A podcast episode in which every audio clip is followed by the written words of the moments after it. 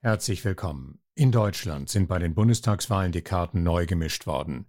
Eine Koalition aus SPD, Grünen und FDP löst die CDU-geführte Regierung Merkel ab. Die SPD, sie ist auch die politische Heimat von Tarek Saad, der 2014 aus Syrien in Deutschland ankam und der im April 2021 als Beisitzer in den Landesvorstand der SPD Schleswig-Holstein gewählt wurde. Was für ein Weg.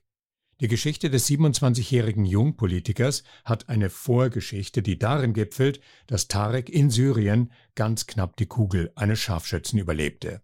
Und jetzt gehört er zu denjenigen, die sich aus ihrer persönlichen Erfahrung heraus dafür stark machen, die immer noch ziemlich restriktive Asylpolitik in Deutschland neu mitzubestimmen. Wie mühsam das ist, aber wie notwendig. Das erzählt Tarek jetzt. Journey Stories Geschichten von Flucht und Migration.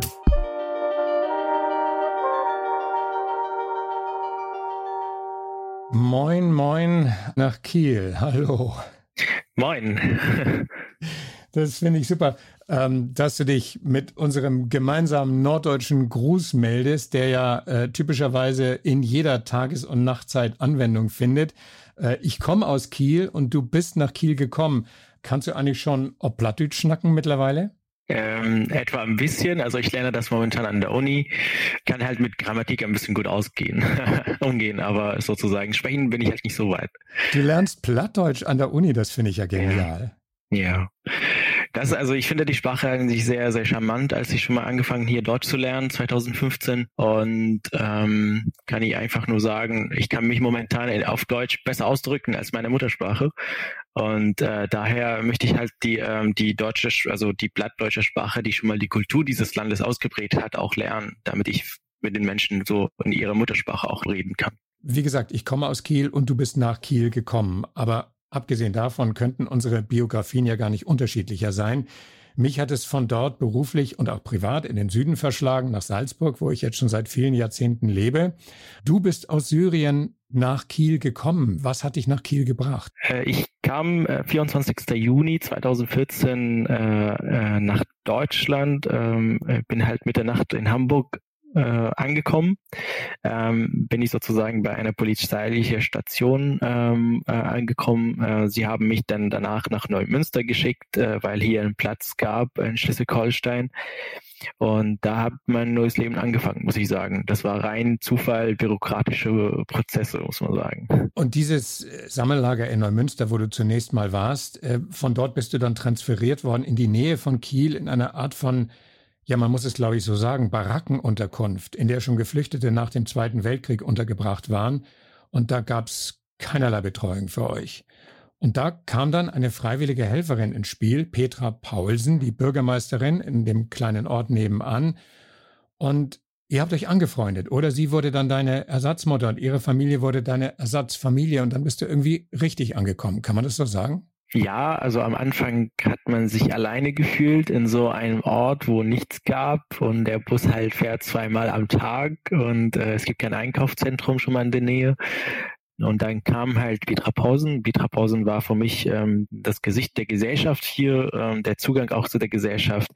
Ähm, sie hat mir sozusagen ein offenes Herz und offenes Ohr so auch ähm, gegeben und angeboten, mit ihr zu reden. Natürlich war am Anfang sehr schwierig, weil Vertrauen zwischen uns nicht gab. Ähm, sollte eigentlich mit der Zeit schon mal aufgebaut werden. Das hatten wir auch gemacht. So rausgegangen, spazieren gegangen, über äh, Geschichte von Deutschland auch geredet. So langsam sozusagen habe ich ihre Söhne auch kennengelernt und so langsam ist diese Familie für mich als, ähm, wie, wie du gesagt eben hast, äh, Ersatzfamilie geworden. Und der Petra Pausens ist so eine sehr, sehr, sehr, sehr, sehr gute Freundin geworden. Genau und eine Wegbegleiterin für dich. Sie ist ja auch politisch aktiv, da werden wir dann gleich noch drüber sprechen.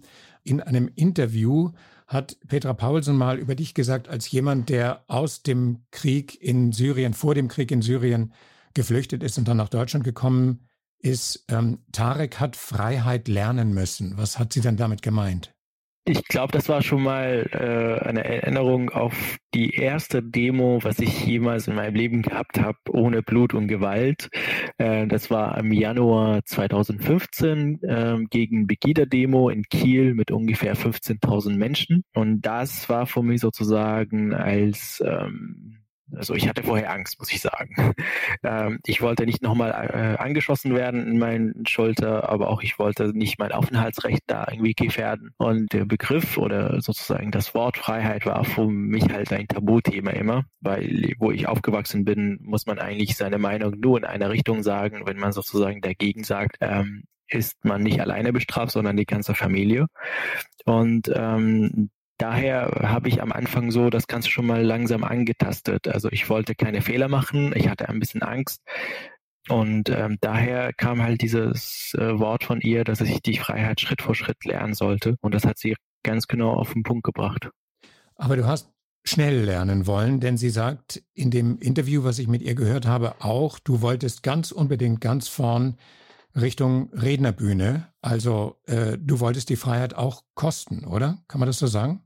Also ich habe das am Anfang so gespürt, äh, dass die Polizisten und äh, um, um mich herum doch freundlich waren und da um uns zu schützen, die da unterwegs waren und nicht sozusagen um zu schießen.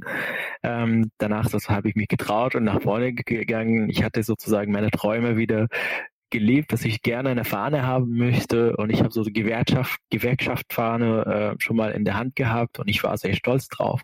Dann bin ich halt ganz vorne sozusagen gegangen, um zu zeigen, dass wo ich lebe, also Jägers Lust, da ist es heute wo Orte, wo nichts war, wo ich angekommen bin, ist bunt ähm, und ähm, da wir leben halt viele Nationalitäten und diese sozusagen Menschen sind neu da. Und ich wollte sie halt dort vertreten. Und ich wusste halt da ähm, nach einigen Momente, dass der, der Redner, der auf dem Rednerbühne schon mal ist, ist der, der Ministerpräsident. Äh, da hatte ich wieder Angst an dem Moment. Ähm, aber langsam sozusagen, äh, als er runtergegangen ist und mich umgearmt hat, äh, und hat in meinem Ohr schon mal gesagt, hab Vertrauen, es wird alles gut. Das war ähm, sehr emotionaler Moment und das war wirklich der Moment, wo ähm, der, die Angst äh, verschwunden ist. Der Moment, wo ich sozusagen gefühlt das ganze Schleswig-Holstein mich umarmt, äh, weil Ministerpräsident ist ja ein Symbol für das Land. Und ähm, ich habe mich damals seitdem, also seit dem Demo 2015 im Januar in Kiel, mich zu Hause gefühlt hier. Ja. Ja, die Petra Paulsen hat dich ganz kurz dem Ministerpräsidenten, der an euch vorbeigegangen ist, vorgestellt, hat gesagt, das ist der Tarek, der ist aus Syrien gekommen, der ist jetzt da. Und dann kam es zu dieser Umarmung. Das ist ja ein emotionaler Moment, wie du gerade gesagt hast. Du sollst dann aber den gefragt haben, ziemlich entgeistert, wo seine Bodyguards wären, oder? Ja, auf jeden. Also äh, ich habe gesagt, ähm, ich kann es nicht glauben, dass du Ministerpräsident bist. Und ähm, ich habe immer gefragt, äh, wo sind die Polizisten, wo sind die Bodyguards? Also da gab es halt zwei, die sozusagen ja von der Staatskanzlei unterwegs waren, aber da, die waren halt nichts im Vergleich zu, äh, wo ich herkomme. Und äh, das hat also schon mal hat mir gezeigt, dass man ein demokratisches Land ist und man braucht das, das nicht hier. Und weil man ist gewählt auf Zeit und man bleibt nicht das ganze Leben da. Genau. Wie würde eine vergleichbare Szene in Syrien auf dich gewirkt haben? Hm, also vergleichbar ist das nicht. Also man darf auf der Straße nicht gehen, wenn, wenn, der, wenn der Ministerpräsident oder der Präsident schon mal unterwegs ist. Ähm, oder man sollte, ich erinnere mich noch mal sehr stark daran, als ich in der Schule war und so ähm, und äh, alle Schüler mussten halt auf die Straße gehen und so jubeln halt vor den Präsident, weil er so ein gutes Statement für die Außenpolitik gemacht hat, wo man denkt, ähm, ich weiß hier nicht, worum es geht, aber ich muss das machen, weil ich meine Familie nicht gefährden möchte. Und jemanden zu treffen, der sozusagen auf solcher Ebene ist, war undenkbar. Das ist hier sozusagen, weil sie ja durch Macht schon mal an die Position gekommen sind und nicht durch Wahlen. Und man kann es halt eigentlich ganz gut verstehen, warum es halt mit dem Volk vor Ort oder mit den Menschen nicht verbunden sind. Und das ist halt, wie gesagt, nicht vergleichbar auf jeden Fall. Mhm. In Kiel wurde dann, nachdem die Paulsens sozusagen deine Ersatzfamilie worden, wurde die SPD deine politische Familie. Damals wurde Schleswig-Holstein von der SPD regiert und du bist dann in die Partei eingetreten. Zwei Jahre nach deiner Ankunft in Deutschland hast du 2016 auf dem SPD Landesparteitag Schleswig-Holstein eine erste Rede gehalten. Drei Minuten war die lang und da fielen diese Worte und das Du da drin bezieht sich auf Deutschland. Du hast mir Wohnung und Schule gegeben. Ich lerne Sprache, Kultur und Demokratie von dir. Ich bin stolz, hier zu sein, wegen unserer Werte. Was war das für ein Moment für dich? Das war sehr aufregend. Das, das war unbeschreiblich. Ähm, das war der Moment der Freiheit, muss ich sagen. Da hast du die Freiheit gespürt in Anwesenheit von Menschen, die dir zugehört haben, als jemanden, der gerade eben frisch zu ihnen gestoßen ist, um dann knappe zwei Jahre nach deiner Ankunft auf diesem Parteitag dich zu deklarieren? Das ist natürlich äh, also eine harte Arbeit, das muss man irgendwie auf jeden Fall zugeben, diese Rede vorzubereiten und ähm, welche Botschaften man möchte da irgendwie einsetzen. Und damals ähm, war die SPD für mich halt als die Gesellschaft, die mich aufgenommen hat, also als Repräsentation von der Gesellschaft und ich hatte mich damals in der Verantwortung gefühlt, diese neuen Menschen, die nach Deutschland gekommen sind, ein, ein, ein, eine Stimme zu geben. Also was hat wirklich so mal die, diese Gesellschaft in diese zwei Jahre schon mal gemacht? Und ähm, natürlich war die SPD halt äh, in sehr kurzer Zeit meine Familie ähm, wo ich sozusagen viele Freunde da gefunden habe, viele Projekte mit auf die Beine gestellt habe, trotz die, äh, die sprachliche Schwierigkeiten. Ähm, ich konnte natürlich nicht alle Debatten verfolgen, aber trotzdem hat, haben viele schon mal mir erklärt, worum es geht und sie haben mich mit, mit aufgenommen. Und ich glaube, ähm, in einer Partei zu sein und auf der Rednerbühne sozusagen, wo selbst der Bundeskanzler von denen schon mal selbst ein Flüchtling war, ähm, und hier beziehe ich mich auf Willy Brandt äh, nach dem Zweiten Weltkrieg, ist für mich eine Ehe und ich habe damals wirklich gespürt, dass die SPD mich versteht, wenn ich sage, das tut mir weh, dass das hier die so bürokratisch das Kanzler ist in, äh, in Deutschland. Und die SPD hat mich damals verstanden. Und äh, das ist natürlich äh, nicht in jeder Partei möglich. Und da hast du jetzt gerade schon zum Ausdruck gebracht, wohin die politische Reise für dich ging, nämlich dich genau dort einzusetzen. Du hast dann den ILA gegründet, den Arbeitskreis Integration, Lernen, Arbeit, damit Menschen mit Fluchterfahrung auch in der Politik eine Stimme haben oder eine Stimme bekommen. Aber diese drei Buchstaben ILA haben auch eine eigene Bedeutung in der arabischen Sprache. Hm, das ist richtig und bedeutet halt äh, Richtung. Ähm, und das war schon mal für mich in der Entwicklung dieses Projekts schon mal klar, dass Politik auch Symbole ist. Also man braucht halt Symbole für die Politik, damit man sozusagen verständlich für die, äh, für die Arbeit bleibt. Und ähm, das war schon für, für mich so richtig klar, dass wir in eine Richtung, eine vielfältige Gesellschaft gehen wollen, wo man eigentlich integriert sein kann, lernen, egal was man möchte, äh, ob Arbeit oder Studium und danach arbeiten auf jeden Fall. Das ist halt abgeschlossene Integration und damit man auch selbst seine Identität nicht verliert, aber auch gleichzeitig in dieser Gesellschaft so, so lebt, wie man möchte. Und, ähm, frei von Rassismus, aber auch ähm, nicht den anderen zu gefährden oder die Freiheit von den anderen zu, ähm, zu gefährden. Und das war ein sehr interessante, äh, interessantes Projekt. Also die Idee davon war, dass die Menschen, die da drin sind, müssen nicht SPD-Mitglieder sein, um mitzumachen, sondern die Menschen, die da drin sind, sind Menschen mit Fluchterfahrung, die gerne Überblick über die Politik in Schleswig-Holstein sammeln möchten und danach in irgendeine Partei einzutreten.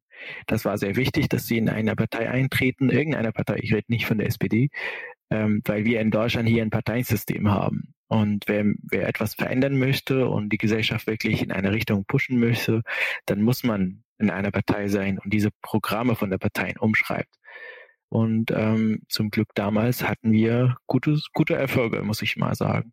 Ja, du warst ja der Vorsitzende oder bist der Vorsitzende dieses Arbeitskreises und du hast ja auch dann versucht, dass auf kommunaler Ebene diese Dinge, von denen du gerade erzählt hast, verankert werden. Und da begann dann auch deine Auseinandersetzung um politische Positionen, das Ringen um politische Positionen innerhalb der Partei. Du hast dann Anträge eingebracht. Das hat sich damals so angehört, als du deinen Änderungsantrag angebracht hast. Liebe Genossinnen und Genossen, gelungen Migration benötigt nicht nur Geld.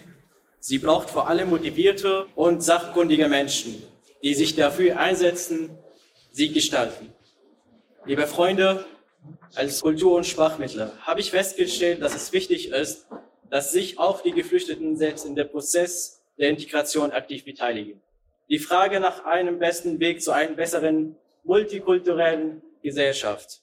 Die Sache nach einer besseren und gezielten Verwendung von Steuergeld für Integration. Auf der Suche nach den Lösungen dafür sollen Einheimische und Geflüchtete zusammenarbeiten. Ich bitte daher, euch den Antrag von Arbeitskreis ILA zu unterstützen. Vielen Dank. Den Antrag zu unterstützen, den du selber formuliert hast, war das dein erster Einblick in die politische Arbeit und auch die Spannung darüber, wird dem zugestimmt werden oder wird dem nicht zugestimmt werden? Ja, das war meine allererste inhaltliche Auseinandersetzung in der Politik 2017. Und das ist ja nicht ganz ohne Widerspruch geblieben. Die Bürgermeisterin von Flensburg hat die erwidert und war ein bisschen skeptisch. Ich finde das Ansinnen richtig, was Tarek hier vorbringt. Ich weiß nicht, ob es richtig ist, das in diesem Satz so zu beschließen, weil es ein bisschen so klingt, als würden wir es nicht tun und weil es ein bisschen so klingt, als gäbe es Ausschließungsgründe. Die gibt es ja nicht. Also, Tarek, vielen Dank erstmal für dein Engagement. Ich bin auch sehr dafür, weiß noch nicht, ob wir den Änderungsantrag tatsächlich so beschließen sollten. Was hast du gedacht, als die Bürgermeisterin von Flensburg dir nicht widersprochen hat, aber dich auch cool ins Eck gestellt hat? Dann dachte ich mir damals, oha, das wird schon mal eng. Jetzt müssen wir einen Kompromiss suchen, weil ich ging damals, damals davon aus, dass wir bis 2030 wirklich äh, Menschen mit Migrationshintergrund so gewinnen wollen in der öffentlichen Dienst. Ähm, aber auch gleichzeitig habe ich auch die ähm, Ansicht von äh, Simona Lange richtig äh, für richtig gehalten und daher ist ein Kompromiss zu finden, war sehr wichtig. Und dafür haben wir beide gesorgt. Dann wurde ja tatsächlich über diesen Antrag abgestimmt und das war so. Deshalb soll insbesondere die Personalgewinnung für Menschen mit Migrationshintergrund und Geflüchtete unterstützt werden. Mit diesen beiden Änderungen in Ziffer 3 und Ziffer 10 lasse ich jetzt über diesen Antrag abstimmen. Wer ist für den Antrag von K1 in der jetzt geänderten Fassung? Wer ist dagegen? Wer enthält sich? Der Antrag ist nahezu einstimmig angenommen.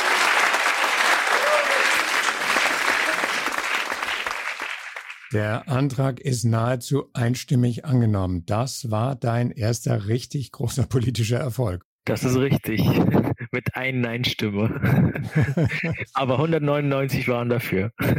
199 dafür, einer dagegen und dieser eine ist immer noch dein Freund, oder? Auf jeden Fall. Also ähm, natürlich ist es, äh, wie wollen wir die, die Zukunft gestalten, welche Gesellschaft wir erleben wollen. Ähm, es ist halt, es gibt verschiedene Ansichten. Viele, äh, viele sind davon sozusagen auf jeden Fall richtig und sie mussten halt auch mit einbezogen werden. Und ich glaube, die Auseinandersetzung über diese zukünftige Gesellschaft innerhalb der SPD geht nicht in eine Richtung, dass man dagegen ist, sondern nur einfach wie. Und ähm, so sind wir trotzdem einig äh, und am Ende entscheidet die Mehrheit. Deswegen ist das alles in Ordnung. Ja, das war ja überhaupt eine spannende Zeit damals 2016. Das war ja auch der Höhepunkt der Fluchtbewegung nach Deutschland. Das waren Kanzlerin Merkels Worte, wir schaffen das. Das war der vehemente Protest dagegen und das war auch der Aufstieg der AfD. Und nach der ersten großen Welle der Hilfsbereitschaft kamen dann die zunehmenden Verschärfungen in der Asylgesetzgebung. Da kamen die Ankerzentren, da kamen die erleichterten Abschiebungen, da kam überhaupt die Verhärtung der politischen Debatte, die ja in der Großen Koalition auch von der SPD mitgetragen wurde. Wie hast du das erlebt? Deinen Aufbruch und diese Abbremsung? Ähm, ich habe mich alleine gefühlt, äh, so im Stich gelassen, ehrlich gesagt, von der Bundes-SPD, besonders als ähm, der geordnete Rückkehrgesetz mitbeschlossen wurde, aber auch das Integrationsgesetz, also das Asylpaket, was auch äh, daneben beschlossen wird, also mit der Einwanderungsgesetz, wo vieles halt äh, auf Kosten der Geflüchteten, die eh in Not sind, Kompromisse eingegangen sind und ähm, da war ich wirklich unzufrieden und die Kritik kam zuerst von mir, nicht von den anderen Parteien innerhalb der SPD. Ich habe mich mehrmals gefragt, ist das immer noch meine Partei? Also äh, will ich dafür noch kämpfen? Es ist auf jeden Fall ähm, schwierige Situation für Menschen mit meiner Geschichte, die sozusagen in einer Partei zu sein, wo mitgetragen hat, selbst Menschen in ein Kriegsland abzuschieben, aber auch sie in eine Abschiebehaft oder in Ankerzentren zu stecken, wo sie auch sozusagen ohne Freiheit leben müssen, weil sie bei uns die Sicherheit und die Freiheit gesucht haben. Und äh, das war für mich sozusagen ein, ein sehr, sehr, sehr starkes, schlechtes Gefühl, muss ich sagen, weil die Grundwerte der SPD gehören zu meinen Überzeugungen und die, die sind ja Gerechtigkeit, Solidarität und Freiheit. Und wir haben die drei verletzt. So. Und ähm, aber trotzdem äh, war für mich halt sehr wichtig, dabei zu bleiben und für meine Ideen zu kämpfen und Mehrheit und Mehrheit zu suchen. Und da, wo, damals war mir sozusagen schon mal klar, dass es fehlt nicht an Ideen innerhalb der SPD, sondern es fehlt an Menschen, die diese Idee schon mal vorsetzen. Mhm. Und ich habe mir dann vorgenommen, wirklich noch weiterzukommen, erstmal Schritt vor Schritt im Landesvorstand dabei zu sein und dafür zu sorgen, in meinem Landesverband, dass wir dieser, dieses Gesetz ablehnen, dass wir als Schleswig-Holsteiner SPD dafür ein, eins einsetzen innerhalb der Bundes-SPD, dass wir die Abschiebehaft schließen, von unserem Programm schon mal äh, streichen. Daher bin ich halt sehr zufrieden. Ich fühle mich immer noch zu Hause in der Schleswig-Holstein SPD. Aber es ist schon mal klar, die Gesellschaft hat viele Richtungen, viele ähm, politische Meinungen und das gehört auch zu der SPD. Und am Ende gewinnt die Mehrheit.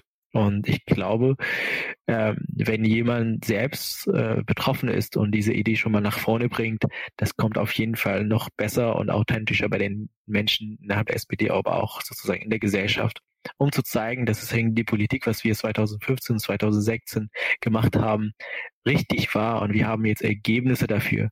Dafür müssen wir da weiterarbeiten und um Hoffnung zu geben, dass die SPD da nicht aufgibt das ist halt der Ansatz, wo man sozusagen daran noch arbeitet. Aber damals war ich richtig, richtig enttäuscht. Das ist auch eine wichtige Aufgabe, denn Deutschland ist ja viel diverser, als es die oberste Vertretung des Volkes, der Bundestag, vermuten ließe. Denn nur acht Prozent der Abgeordneten haben eine Migrationsgeschichte. In Schleswig-Holstein sind es drei von 73 Abgeordneten im Landtag. Und gerade eben wurde ein Syrer, der übrigens ein Jahr nach dir nach Deutschland gekommen ist und sich auch sehr schnell politisch engagiert hat, Tarek Alaufs nämlich, der wurde von den Grünen in einem Wahlkreis für die Bundestagswahl als Spitzenkandidat nominiert und der hat seine Kandidatur zurückgezogen, weil es Morddrohungen gegen ihn und sein persönliches Umfeld gab.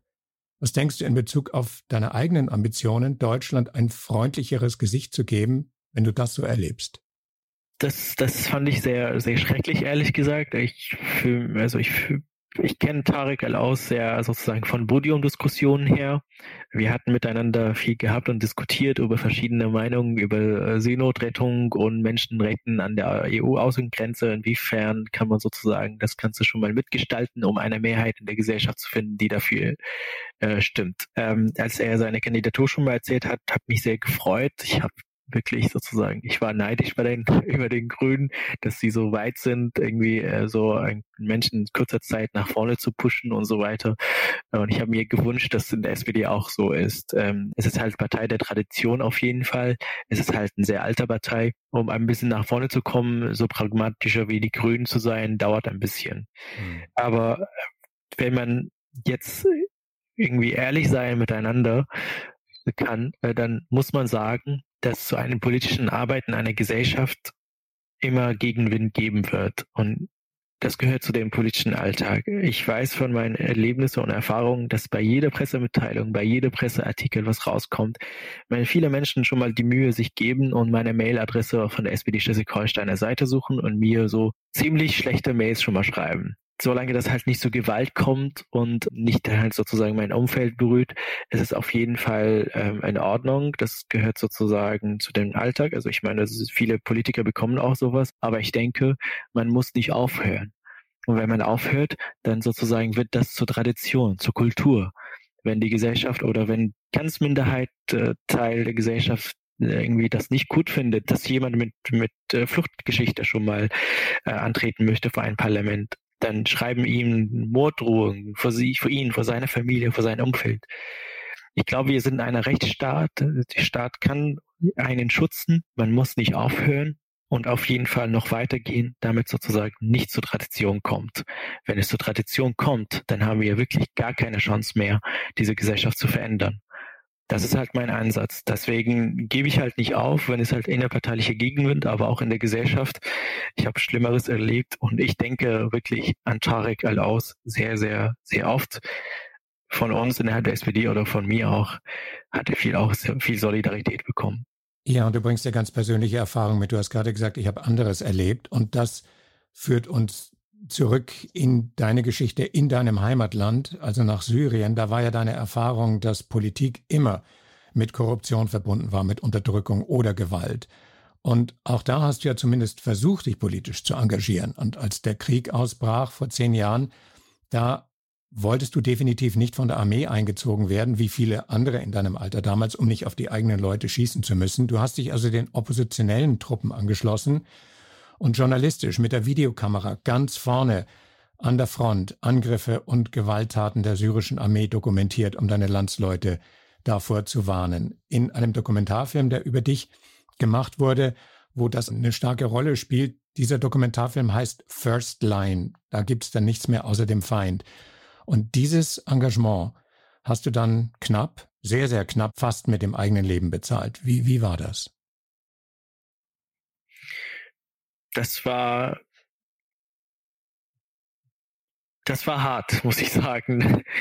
Aber ich konnte gleichzeitig nicht sehen, dass viele Menschen umgebracht werden, weil sie ihre Meinung schon mal sagen. Und ähm, ich hatte mich so, ich war 18 nach meinem Abitur und ähm, ich wusste, also ich habe schon mal immer Mamas Gesicht schon mal gesehen, wie sie schon mal mich angeguckt hat, wenn sie immer in den Nachrichten gelesen hat, aber auch auf, auf der Straße vor unser Zuhause damals schon mal gesehen hat, wie Menschen erschossen werden. Und äh, sie wollte mich nie nach irgendwie aus dem Zuhause rauslassen und sie hatte immer Angst und so. Aber auch gleichzeitig, ich konnte einfach nicht zuschauen. Das, ich weiß es nicht, das liegt in meinem Blut, dass ich für die Menschen da irgendwie was mache, aber ich möchte gleichzeitig niemand umbringen. Ähm, dann habe ich mich sozusagen entschieden, ähm, äh, eine Kamera hochzuhalten, das Ganze zu filmen, dass die ganze Welt das sieht, was gerade dort passiert und davon zu berichten, dass wir die Radikali Radikalisierung in den freien Zonen auch gibt. Und da war ich sozusagen, wie du eben gesagt hast, an der, an der erster Linie, wo es halt der Feind nur irgendwie gegenüber ist, um zu filmen, wie es halt die Situation da ist, weil viele zivile Menschen schon mal einfach nur umgebracht werden, weil sie einfach nur dort, dort wohnen. Und die haben nichts gemacht und das hat mich einfach jeden Tag mitgenommen. Und ähm, ich habe nur einfach für eine Gesellschaft gekämpft, die so wie hier in Deutschland ist, so eine freie, demokratische und zivile Gesellschaft. Und äh, zum Pech hat, hat ein Scharfschützer mich gesehen und hat mich angeschossen in meinem Linkschulter. Und ähm, damals, danach war ich halt fünf Tage im Koma. Äh, und danach konnte ich halt nichts mehr nach Syrien rückkehren, weil ich ja auf jeden Fall noch gesundheitliche Versorgung brauche. Aber wenn ich jetzt irgendwie 2021 darüber nachdenke, was ich da gemacht habe, ich bereue es nicht. Ähm, ich denke immer, ich habe, was ich kann, schon mal gemacht. Ich wollte den Menschen helfen, wie es halt in meinen Möglichkeiten ist, gleichzeitig um niemanden zu bringen, egal welche Meinung man hat. Und ähm, ich hoffe, dass für die Zukunft, dass ich mehr helfen kann. Jetzt bin ich halt in Deutschland. Ich möchte diese Gesellschaft mit aufbauen. Und ähm, vor meine Werte auf jeden Fall noch antreten. Ärzte ohne Grenzen hat damals, glaube ich, ähm, dein Leben gerettet, kann man sagen, nachdem du im Koma warst. Du bist dann in die Türkei äh, gekommen und über die Türkei, wie so viele andere Geflüchtete auch, hast du es nach Europa geschafft und dann eben nach Deutschland. Und jetzt bist du in Freiheit, du bist politisch aktiv, du beendest nächstes Jahr dein Studium, du studierst äh, Politikwissenschaft und Islamwissenschaft. Aber du hast ja lange Zeit nicht sicher sein können, ob du auch im Land bleiben kannst. Wenn du zurückdenkst, Tarek, an den 21.12.2017, da wurde darüber entschieden von den Behörden, ob du wirklich bleiben kannst oder einfach nur weiter geduldet wirst. Was für Erinnerung hast du an diesen Tag, an den 21.12.2017? Ich äh, erinnere mich nur an Ungerechtigkeit, was da sozusagen mit den Menschen gemacht wird. Also was von den ganzen Schwierigkeiten, die sozusagen vor den Menschen auf dem Weg gelegt werden oder worden sind, äh, damit sie sozusagen ihre Aufenthaltserlaubnis äh, nicht rechtmäßig sozusagen verlängern oder auf eine Niederlassung Erlaubnis schon mal hoffen, denke ich halt einfach, solange dass ein Mensch in Deutschland kein Wahlrecht hat, ist für die Politik ohne Gewicht. Also wir am Ende entscheiden uns über Rente, über äh, bezahlbaren Wohnraum, über Mindestlohn, über Wirtschaft aber auch gleichzeitig, wir haben Menschen in unserer Gesellschaft, die leiden unter bestimmten bürokratischen Problemen. Und diese Probleme führen dazu, dass Menschen vielleicht auch sterben, wenn sie sozusagen hier diese Dokumente nicht, nicht bekommen oder nicht arbeiten können oder ihre Familie so dort vor Ort in ihrer Heimat auch stirbt oder sie braucht irgendwie bestimmte Hilfe, was man hier leisten kann, aber nur fehlt an einem Dokument von der Ausländerbehörde. Ich denke immer an diesem Thema mit Gerechtigkeitsprinzip. Es gibt viel zu tun. Es gibt wenig Menschen, die das Ganze kennen. Aber ich habe selbst das Ganze schon mal erlebt. Ich weiß, wo es hakt. Und äh, die Situation 2017 war völlig ungerecht, wo ich denke, ich sollte das erleben auf jeden Fall, um zu wissen, wie schwierig das Ganze ist. Du hast es, wie man so schön sagt, ein bisschen floskelhaft geschafft. Du bist als Beisitzer in den Landesvorstand der SPD in Schleswig-Holstein gewählt worden. Äh, du denkst und arbeitest in die Zukunft. Das sind wirklich spannende sieben Jahre, ähm, die du hinter dir hast. Und in gewissem Sinne bist du gleichzeitig nach wie vor in zwei Ländern beheimatet. Denn ich nehme ja an, dass die Erinnerungen an das, was du in Syrien erlebt hast, die lassen sich ja nicht einfach abstreifen wie eine andere alte Haut oder die bleiben. Deine Eltern sind immer noch in Syrien. Da ist die Vergangenheit in Form von Krieg und fast von Tod und hier ist die Zukunft in Form von sehr vielen Chancen, die du hast das Leben in Deutschland mitzugestalten. Wie sehr ist diese Vergangenheit ein Teil von dir oder wie sehr ist sie der Motor, der dich antreibt auf deinem Weg in deine Zukunft? Das, das ist wie ein Benzin, also wie, wie, wie Treibstoff. Also äh, was habe ich denn getan? Was will ich jetzt mal erreichen? Daher ist es für mich äh, diese, diese Vergangenheit äh, einfach nicht loszulassen. Das kann man nicht vergessen. Und ähm, natürlich, wie gesagt, ist es ein Maßstab für die Zukunft. Dann wünsche ich dir auf dem Weg in die Zukunft alles Gute. Zunächst mal in Schleswig-Holstein, vielleicht dann auch irgendwann mal darüber hinaus. Das werden wir sehen. Und wenn es soweit ist, können wir immer noch ein zweites Mal miteinander reden. Aber für heute moin moin nach Kiel und vielen Dank für das Gespräch, Tarek. Sehr, sehr gerne. Ich habe mich sehr gefreut. Journey Stories. Geschichten von Flucht und Migration.